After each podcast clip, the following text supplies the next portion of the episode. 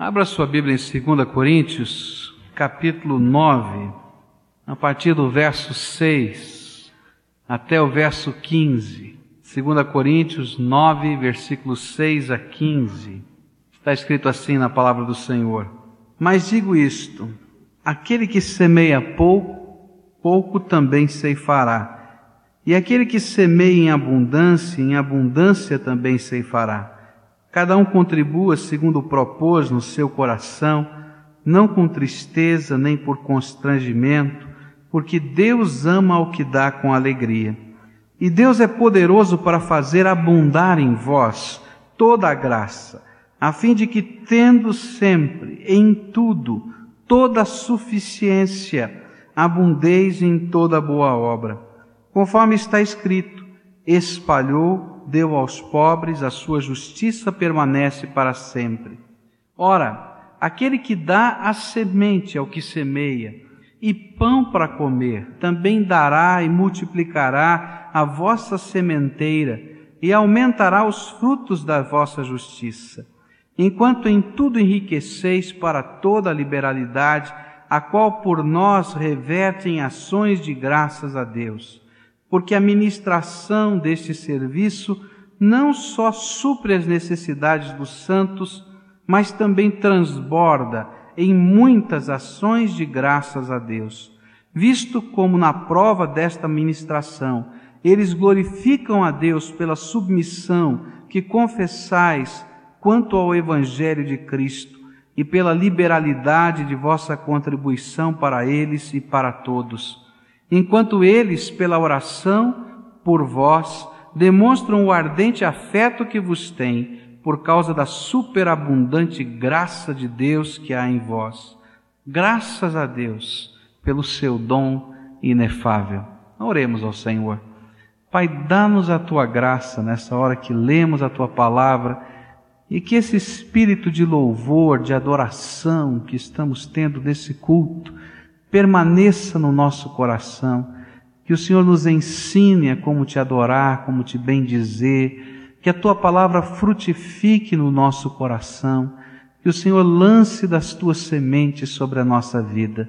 Nós clamamos e oramos no nome de Jesus. Amém, Senhor. Nós vamos encontrar o apóstolo Paulo ensinando à igreja de Corinto que eles também poderiam ser instrumentos do suprimento de Deus àqueles crentes que estavam na cidade de Jerusalém, debaixo de perseguição, em extrema pobreza. E por isso, nesse, nesse texto, ele vai apresentar para a gente uma série de motivações para que nós sejamos cooperadores de Deus nesse suprimento de amor que Ele quer fazer no meio da terra. E especificamente naquele momento, ele mostra essas motivações com relação àqueles crentes em aflição na cidade de Jerusalém. Eu queria olhar para esse texto e queria que a nossa gratidão a Deus fosse transformada e fosse expressa na bondade e na generosidade de coração. A gente não pode imaginar como podemos ser parceiros de Deus no projeto dele. Como Deus faz coisas extraordinárias através do seu povo. E nós somos as ferramentas do amor de Deus, muitas vezes, dos milagres de Deus, mas precisamos expressar o mesmo amor que Ele tem, a mesma bondade que Ele tem, a mesma generosidade que Ele tem. Por isso, nessa manhã, eu queria colocar para vocês aquilo que o apóstolo Paulo ensina, essas motivações de um coração generoso, de um coração bondoso, de um homem de Deus, de uma mulher de Deus que é instrumento da graça desse Deus Todo-Poderoso aqui na terra. Quais são essas motivações? Por que, que Deus quer que sejamos parecidos com Ele? Que tenhamos essa mesma natureza que Deus tem, que é a natureza generosa. Você já parou para pensar quanto da generosidade de Deus você tem na tua vida? E essa é a primeira razão porque Deus quer que sejamos generosos. Nos versículos de 8 a 11, a palavra de Deus vai nos ensinar que Deus é quem nos supre em tudo e sempre. E se nós queremos ter uma motivação para sermos bondosos e generosos nessa terra, é porque Deus o é conosco. Olha só o que a palavra de Deus vai dizer, versículos de 8 a 11. E Deus é poderoso para fazer abundar em vós toda a graça, a fim de que, tendo sempre, em tudo, toda a suficiência, abundeis em toda boa obra. Ele começa aqui no versículo 8, falando da natureza desse Deus, quem ele é. Primeiro ele está dizendo que esse Deus é poderoso. Esse Deus é capaz de tudo. Esse Deus é pleno. Esse é o Deus que nós estamos adorando. Mas é esse Deus que é poderoso, capaz, criador, que derrama graça sobre a nossa vida. E essa palavra graça aqui nesse contexto não está dizendo apenas de salvação, mas está falando de toda sorte de bênçãos espirituais, materiais, tudo que cerca a tua vida vem das mãos desse Deus poderoso. É graça de Deus sobre a tua vida. Essa é uma das coisas que a gente não entende muito bem. Até que Deus segure a sua graça. Às vezes nós achamos que aquilo que temos, somos, possuímos, fazemos, é fruto da nossa inteligência, da nossa capacidade, da nossa força, da nossa condição, dos nossos relacionamentos, até o momento em que Deus diz: Ah, é? Então agora eu vou te deixar sozinho um pouquinho. Quer ficar sozinho um pouquinho? Eu não quero ficar nem um segundo sozinho, viu? Porque um segundo é suficiente para mostrar para qualquer pessoa que sem Ele você não é nada. E o que Paulo está dizendo aos crentes na cidade de Corinto é que toda graça tem sido derramada sobre a nossa vida. Favores de Deus que eu não mereço. Porque se Deus estivesse derramando o que eu mereço, eu estava perdido. É essa a ideia. Mas eu estou recebendo algo que vem do amor dele, algo que é suprimento dele. Eu estou sendo carregado no colo. Essa é a visão que o apóstolo Paulo está nos dando. E ele vai dizer: olha, ele está fazendo isso em todos os sentidos. Ele está dizendo: olha, é Ele quem nos supre em tudo. Existe um livrinho do David Wilkerson, muito interessante, chamado assim: Não Estou Mais com Raiva de Deus. E ele conta uma experiência bem interessante. Né? Ele estava muito bravo com Deus por causa de situações, problemas que estavam acontecendo na sua vida, e ele vivendo aquela síndrome, né? do filho do rei. Como é que pode ter uma enfermidade na minha casa? Se eu sou um pastor e estou pregando o evangelho, como é que pode acontecer um problema assim, o assado? Ele está lá bravo com Deus, com tudo isso. E Deus lhe dá um sonho no meio da noite. O sonho era um pesadelo. Ele disse que ele queria acordar e não conseguia acordar. Ele queria falar e os seus lábios não se mexiam. Ele queria mexer os braços e os braços não respondiam. Ele queria mexer as pernas e as pernas não funcionavam. Ele só conseguia viver no mundo dos seus pensamentos. Ele fazia uma força incrível para ser apenas uma pessoa normal. Mas ele não conseguia nada. E quando ele acordou, diz aquele autor, que ele dobrou seus joelhos na beirada da cama e começou a dar graças a Deus. Porque esse é o Deus que supre tudo, que ele tinha tanta coisa na vida dele que ele não percebia, que ele não enxergava, que era suprimento de Deus. Coisas que são tão simples, tão naturais do dia a dia, mas que a Bíblia nos diz que são graça de Deus sobre nós que Paulo está dizendo: olha, você quer ter uma motivação para ser um homem bom, para ser um homem generoso, é porque Deus tem sido bom e generoso com você. Ele vai dizer mais no versículo 8. Ele vai dizer que não é somente Deus que derrama graça sobre você em todas as circunstâncias, mas que Ele faz isso sempre. Pensa nisso. Quantos anos de vida você tem? Quantas horas representa esses anos? Deve ser um monte, né? Transforma isso em segundos, nem em minutos, já pula direto. Ele está dizendo que todo esse tempo, sempre, você esteve debaixo de uma graça que você nem percebeu. E é esse Deus que tem marcado a tua vida com as misericórdias dele E é esse Deus cheio de misericórdia, esse Deus cheio de amor que tem feito com que você tenha suficiência na sua vida. Essa é uma coisa interessante que está no versículo 8 também. Deus está suprindo tudo sempre, mas Ele tem um objetivo.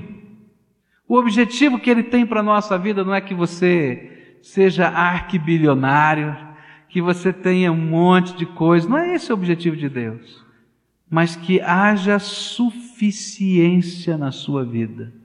Tudo que é digno, tudo que é justo, tudo que é santo, tudo que é honesto, tudo que é necessário, tudo que é de bem, o Senhor está derramando segundo a suficiência dEle.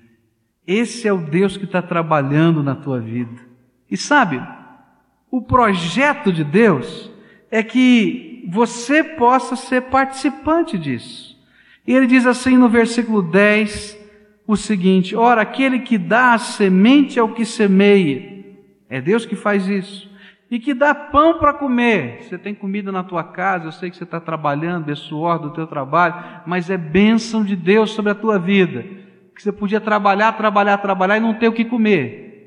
Também dará e multiplicará a vossa sementeira e aumentará os frutos da sua justiça, enquanto em tudo enriqueceis para toda a liberalidade, a qual por nós reverte em ação de graças a Deus. Para que isso? Para que você seja participante com Ele num sentimento de generosidade e liberalidade. Olha só o versículo 8: toda suficiência, abundez para toda a boa obra. Ele está dizendo: olha, eu tenho marcado você com esta graça para você aprender a ser parecido comigo e ser cheio de graça, cheio de bondade, cheio de misericórdia, cheio de generosidade, porque você tem tudo recebido de mim, então você pode ser meu parceiro nos sentimentos que tenho para com as outras pessoas.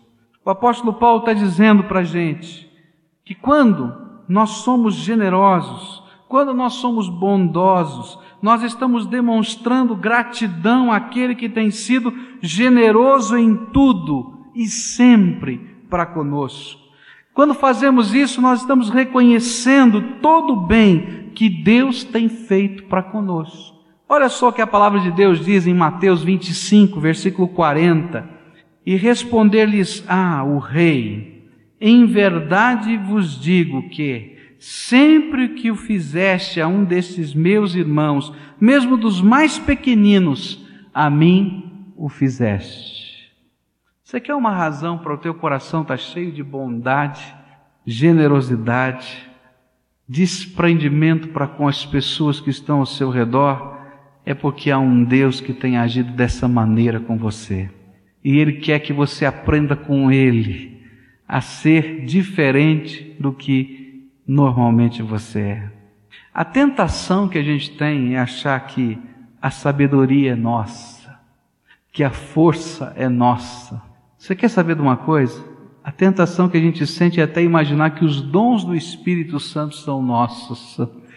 Que coisa! Eu levei um susto quando estudei isso uma vez e descobri que os dons do Espírito Santo não eram nem meus, eles eram sinais da graça de Deus na minha vida e me eram emprestados enquanto for útil para o reino de Deus, eles estão sobre a minha vida. No dia que deixarem de ser, Deus tira. Você sabia disso? Os dons do Espírito também não são vitalícios, eles são administrados pelo Espírito Santo conforme Ele quer para aquilo que é útil. E quando a gente não aprende com Deus esta bondade e generosidade dEle, o Senhor vai ter que nos ensinar de alguma maneira, nos ensinar que tudo provém de Deus na nossa vida. Nada do que você tem, nada do que você é, nada do que você faz é seu. É graça de Deus sobre você. E Deus está dizendo: usa esta graça para minha glória, para o louvor do meu nome, para abençoar pessoas, assim como eu uso, porque esse é o meu projeto, essa é a minha vontade. Segunda motivação para que você seja bondoso e generoso, diz a palavra de Deus. nos versículos 6 e 7. Diz assim: Mas digo isto: aquele que semeia pouco, pouco também ceifará, e aquele que semeia em abundância, em abundância também ceifará. Cada um contribua segundo propôs no seu coração, não com tristeza, nem por constrangimento, porque Deus ama ao que dá com alegria. Ele está falando isso porque ele mandou alguns emissários na frente dele, a igreja de Corinto, e eles estavam levantando uma oferta. Uma oferta especial que seria encaminhada aos pobres da cidade de Jerusalém, aqueles que estavam debaixo de perseguição ali por causa do Evangelho, que não tinham emprego, que não tinham o que fazer porque eram simplesmente cristãos. E as igrejas do mundo estavam levantando essa oferta, não era somente a igreja de Corinto. E ele então colocou um princípio que a Bíblia toda revela sobre generosidade, sobre bondade, sobre fidelidade, inclusive em termos de contribuição. Dar é como semear. Esse é o princípio. O que, ele quer dizer com isso? Existe uma coisa que Deus quer nos ensinar ao longo de toda a Bíblia. Você já imaginou um fazendeiro que na hora da semeadura ele fosse tão pão duro, mas tão pão duro, que ele lançasse uma única semente por metro quadrado? Que a palavra de Deus vai nos ensinar é que nesta hora da semeadura, claro que existe uma proporção de quanto a terra pode suportar de semente por metro quadrado, mas se eu não for ao máximo possível, dentro daquela proporção, eu vou ter menos do que poderia ter. Não é assim? E o que a Bíblia está ensinando é que quando falta generosidade na nossa vida, quando falta liberalidade na nossa vida, eu vou ter sempre menos do que eu poderia ter daquilo que Deus tem preparado para mim. E é isso que Deus está ensinando para a gente. Existe uma relação na nossa vida, uma relação que é individual que Deus vai trabalhando dentro do nosso coração. E essa relação está na seguinte questão: existe uma proporção entre aquilo que Deus quer fazer através da tua vida e que vai redundar em colheita na tua própria vida. Eu sei que se eu for generoso demais, eu nunca vou ter nada eu conheci um, um, um, irmão nosso que tinha um coração tão bondoso, mas tão bondoso, que a gente ficava até incomodado da bondade dele, né? Você já viu alguém assim que é tão bom que a gente fica até incomodado da bondade dele? Ele não tinha problema, ele levava todas as pessoas que ele encontrava na rua para sua casa, e o que a gente via que na casa dele não tinha nada, porque as pessoas da rua levavam tudo embora. Quando ele saía para trabalhar, não tinha nada, não tinha cama, não tinha roupa, não tinha nada, a pessoa carregava tudo. Porque ele era bom demais. Eu já vi pessoas que, na sua bondade, às vezes até atrapalharam as suas famílias. Mas o que a Bíblia está ensinando é que dar é como semear, existe uma relação correta e que sempre vai ser bênção. E que quando eu estou aquém, lançando uma semente por metro quadrado, eu estou perdendo aquilo que Deus projetou para a minha vida. O que Deus está tentando passar para a gente é que esta relação é algo que vai fazer a gente sentir a alegria de Deus. E sabe, quando a gente vai aprendendo com o Senhor estas coisas, a gente vai aprendendo a ver milagres que eu não viria se não fosse pela misericórdia e pela graça de Deus.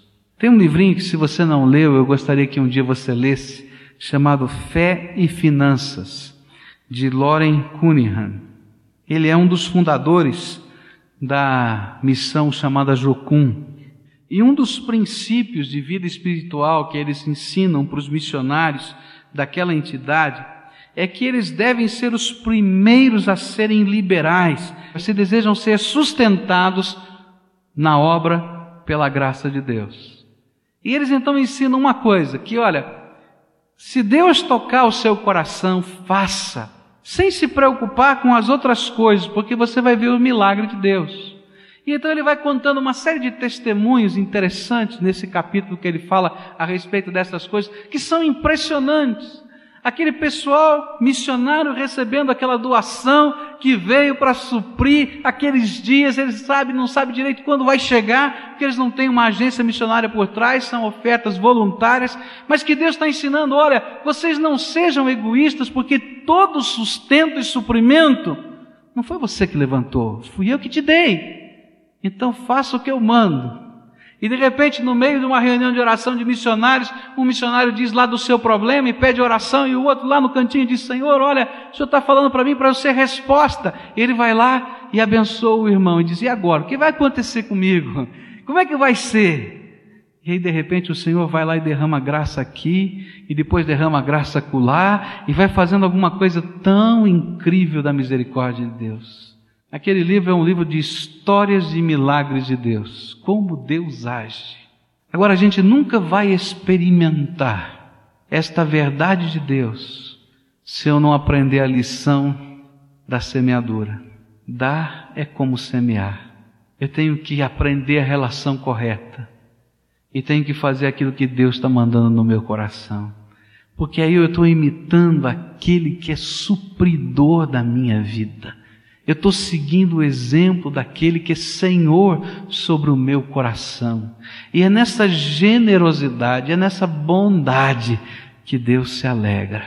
É por isso que a palavra de Deus vai dizer no versículo 7: cada um contribua segundo o propósito no seu coração, naquela proporção que o Espírito está ensinando.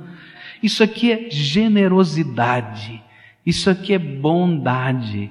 Isso aqui é aquilo que Deus vai colocando sobre o nosso coração que nos faz ser parecidos com Ele. E Ele está ensinando que isso não deve ser por tristeza nem por constrangimento, mas Deus ama o que dá com alegria. E Deus está dizendo que esse sentimento de generosidade, esse sentimento de bondade, esse sentimento de liberalidade, que é semeadura, a gente deve fazer que vai receber o troco disso em graça. E eu quero dizer uma coisa para você: generosidade e bondade nem sempre vem como resposta dinheiro, não, viu? Isso é quem, para quem tem uma cabeça bem materialista. Mas às vezes generosidade e bondade vem sobre a nossa vida como generosidade e bondade. E na hora que você precisa, chega generosidade e chega bondade para você. E na hora que você imagina que não tem, chega a generosidade e chega a bondade. Porque as portas não ficam fechadas. E essa é uma sementeira de graça. Eu tenho visto coisas muito bonitas acontecerem. Eu já vi famílias terem momentos na sua vida de grande dificuldade. Eu me lembro de uma família amiga nossa que o irmão ficou desempregado vários meses eles passaram por muita necessidade e houve um movimento de generosidade e bondade que eles não sabem até hoje quem foram as pessoas em levantar sustento para aqueles irmãos. E chegava comida, e chegava dinheiro para pagar algumas contas que eram importantes, eles não sabiam de quem era. Mas eu me lembro que quando aquele homem conseguiu um emprego, estava bem, estava trabalhando, houve uma outra família na igreja que passou por isso. E esse irmão pegou uma soma bem grande do seu salário e disse: Pastor, eu não quero que esse irmão saiba, mas eu quero que o irmão vá lá e tente suprir o máximo que for possível dessa família com isto, porque eu fui suprido tantas vezes pela bondade e pela generosidade de Deus através de irmãos. Sabe, queridos, dar é como semear. Quando a gente semeia na proporção certa, numa terra boa, a gente tem a melhor colheita. A palavra de Deus promete o seguinte em Mateus 10, versículo 42. E aquele que der até mesmo um copo de água fresca a um desses pequeninos, na qualidade de discípulo, em verdade vos digo que de modo algum perderá a sua recompensa. Semeia bondade, semeia generosidade, imita o supridor da tua vida. Tenha um coração liberal.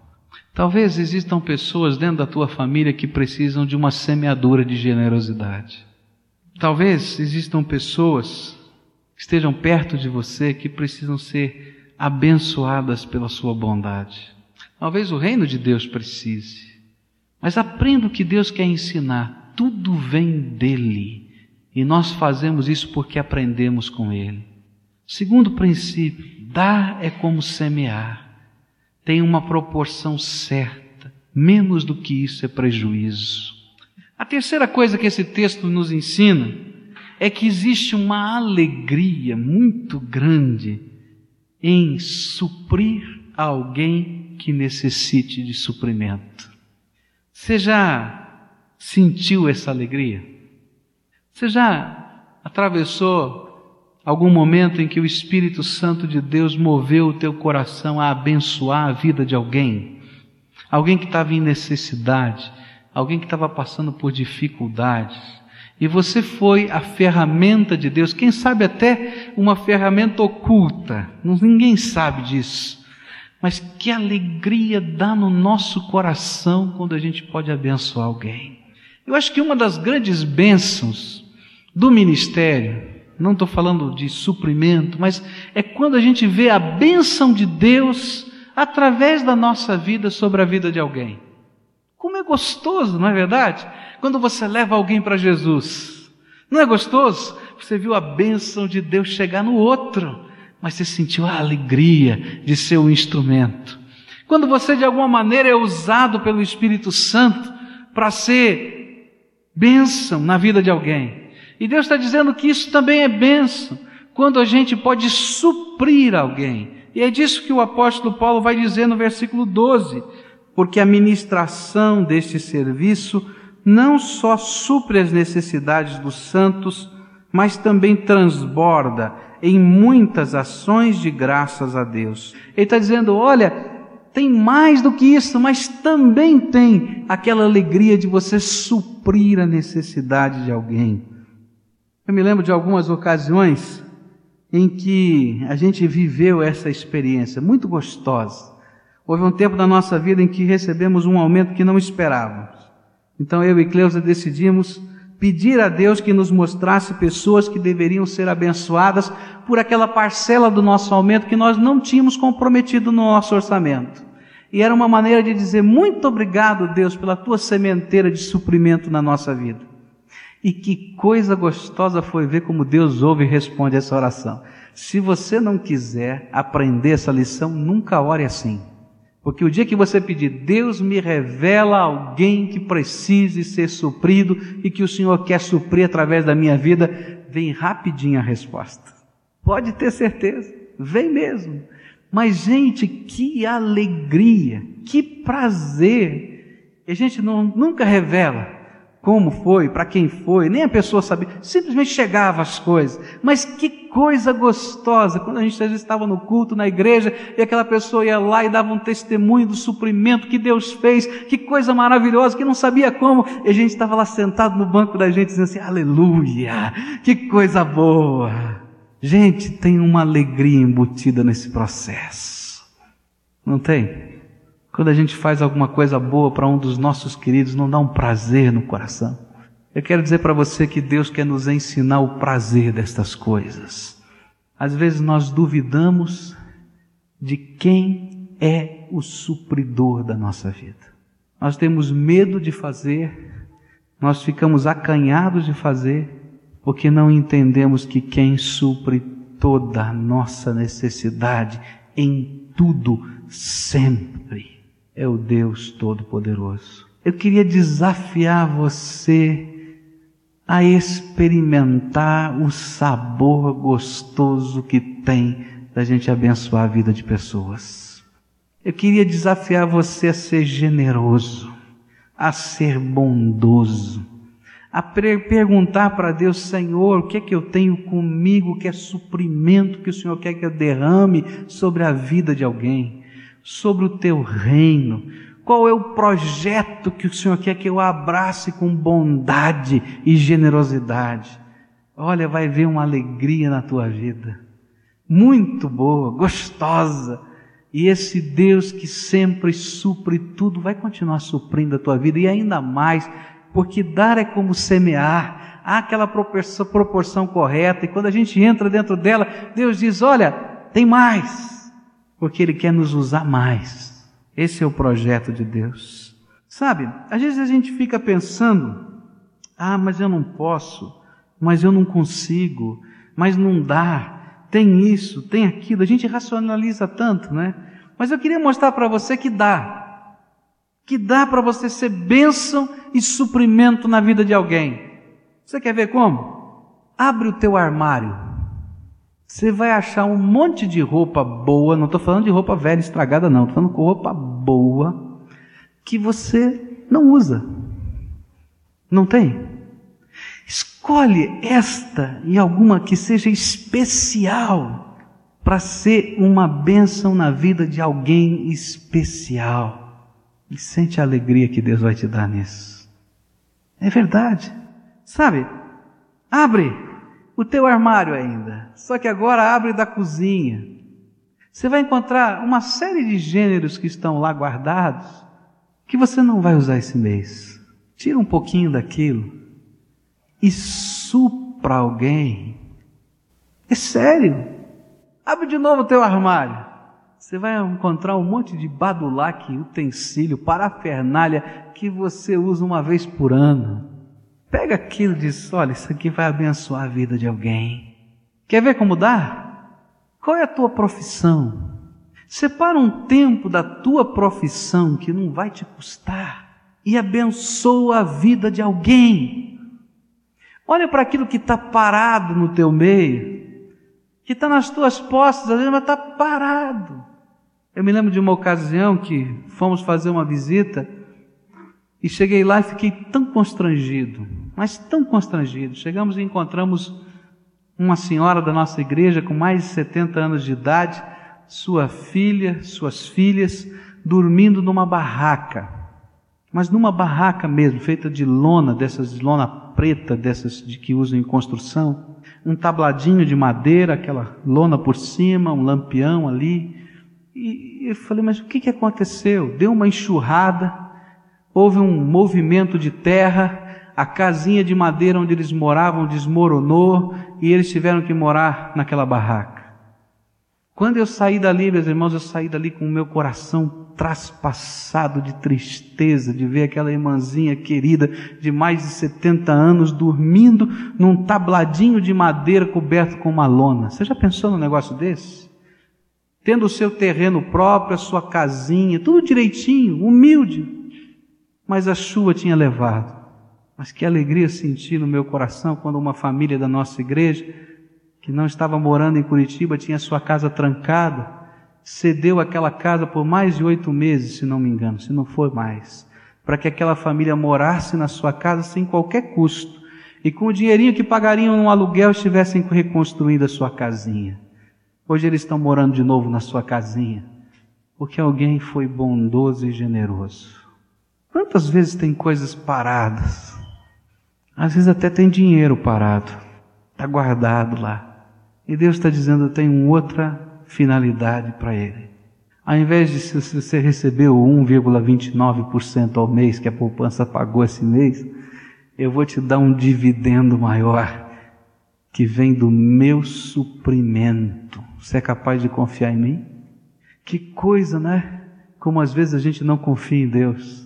Lauren Cunningham, nesse livro, conta uma história muito interessante, que ele falando sobre fé e finanças numa igreja ele falou a um dos líderes daquela igreja que começasse a ser fiel com o seu dízimo. E ele disse: Olha, não posso, estou complicado, essa coisa é tão difícil e tal. Ele disse: Eu vou fazer um compromisso com você. Você contribua com o seu dízimo. E se faltar alguma coisa daquilo que você contribuiu com o seu dízimo, se o Senhor não lhe suprir, eu garanto para você que lhe pago e a missão vai pagar para você. E aquele homem ficou tão impressionado com aquilo que começou a experimentar o dízimo, a dizimar e entregar na mão do Senhor aquilo que é dele. Depois de dez meses, ele escreveu uma carta, dizendo: Muito obrigado, Pastor Loren, pela sua palavra de desafio. Aquilo foi uma grande motivação. Faz dez meses que nós estamos vivenciando isso e realmente o Senhor é fiel, tem suprido em todas as coisas. E aí, Loren escreveu uma cartinha de resposta. Que pena que você era capaz de confiar na minha palavra. Eu que você não me conhecia, que não tinha nenhum contato mais pessoal com você, mas não foi capaz de confiar na promessa do Deus vivo e poderoso que habita o seu coração e é supridor da sua vida todos os dias. Sabe por que às vezes a gente não quer ser generoso? Porque a gente não acredita em quem é o supridor da nossa vida. Mas uma coisa que esse texto fala, nos versículos 12 e 13, quando a gente vive esse tipo de generosidade no nosso coração, a palavra de Deus diz que Ele é louvado através da nossa generosidade.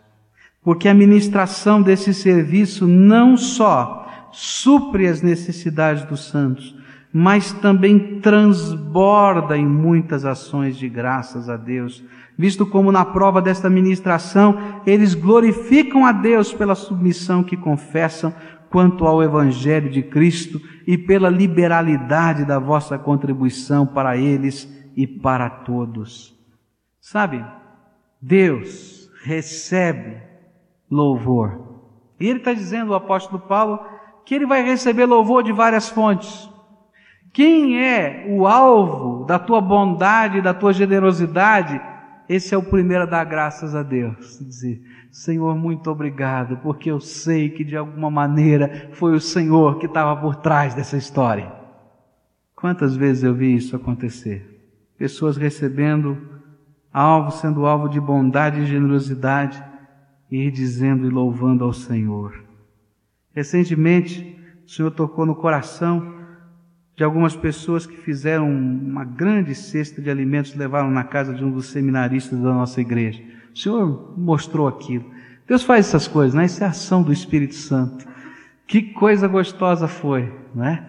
Quando alguns dias atrás a gente encontrou toda a família desses, desses seminaristas aqui e cheios, com os olhos marejados, abraçaram a gente dizendo: Olha, pastor, não sei como, de que jeito, quem foi, mas olha, agradeça, porque foi uma bênção, foi uma bênção.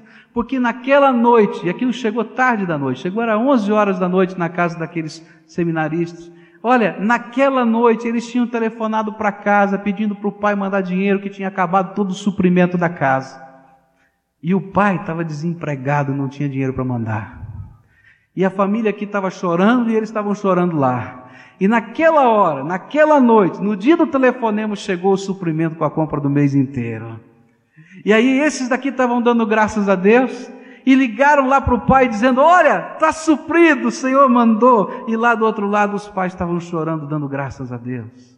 Quem recebe, dá louvor. Mas sabe, não é somente quem recebe que dá louvor, mas quem assiste dá louvor.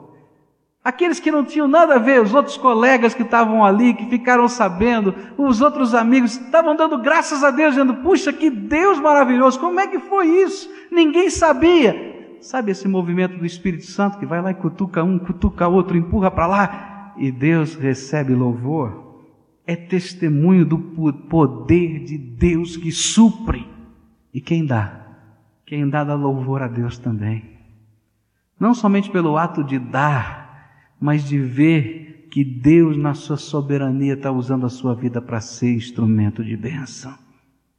A última razão que o apóstolo nos apresenta é que quando nós nos dispomos a ser bondosos e generosos, nós estamos provando a nossa lealdade ao Evangelho do Senhor Jesus. Versículos 14 e 15 dizem assim, 13, 14 e 15. Visto como na prova desta ministração eles glorificam a Deus pela submissão que confessais quanto ao Evangelho de Cristo e pela liberalidade da vossa contribuição para eles e para todos.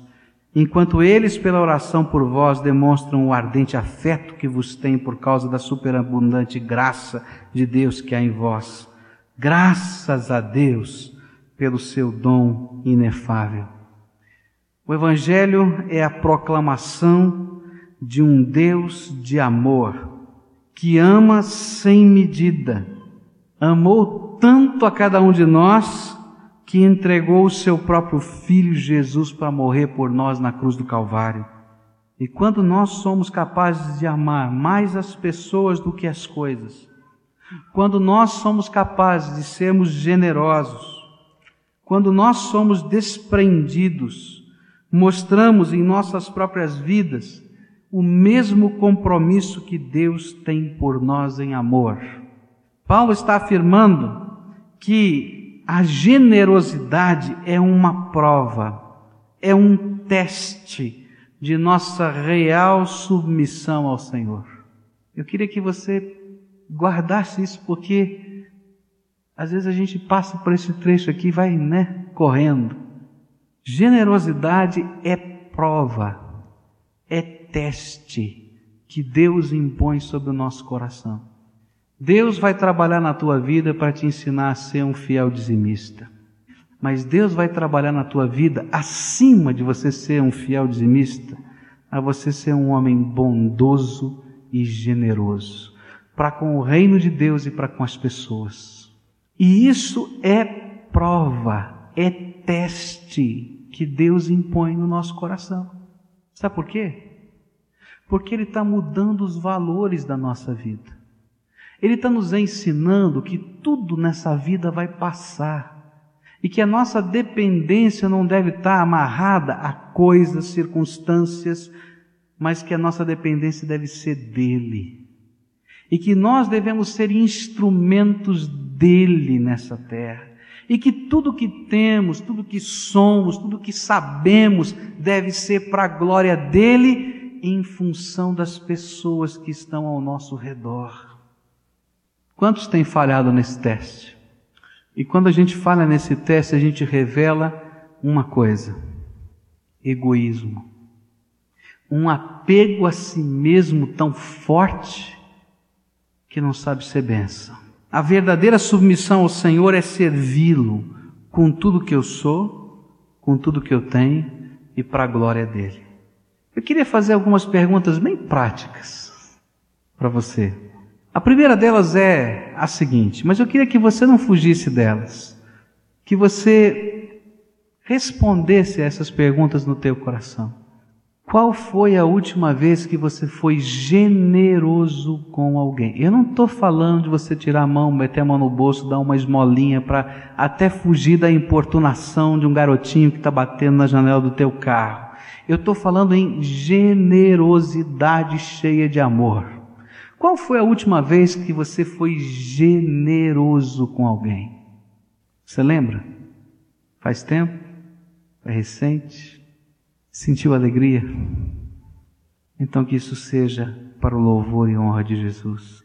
Agora, se faz tempo, então deixa Deus trabalhar essa lição na tua vida. Semeie na vida de alguém graça, Semeie no reino de Deus provisão. Olha, esse é um amor que quebra barreiras e une pessoas. Que está por trás aqui é a igreja de Jerusalém, que era uma igreja judaica, e a igreja gentílica, que estavam divididas. E através dessa oferta, Deus estava fazendo com que as duas se irmanassem de novo. Talvez exista alguém lá na tua família que está precisando da tua generosidade, da tua bondade, vai lá, em nome de Jesus, vai lá, ministra. Talvez exista alguém na família de Deus que o Espírito Santo está incomodando, está dizendo: vai, abençoa, seja meu instrumento. Talvez, quem sabe, exista um vizinho que você sabe que está precisando ser abençoado pelo teu amor, pela tua bondade, pela tua generosidade.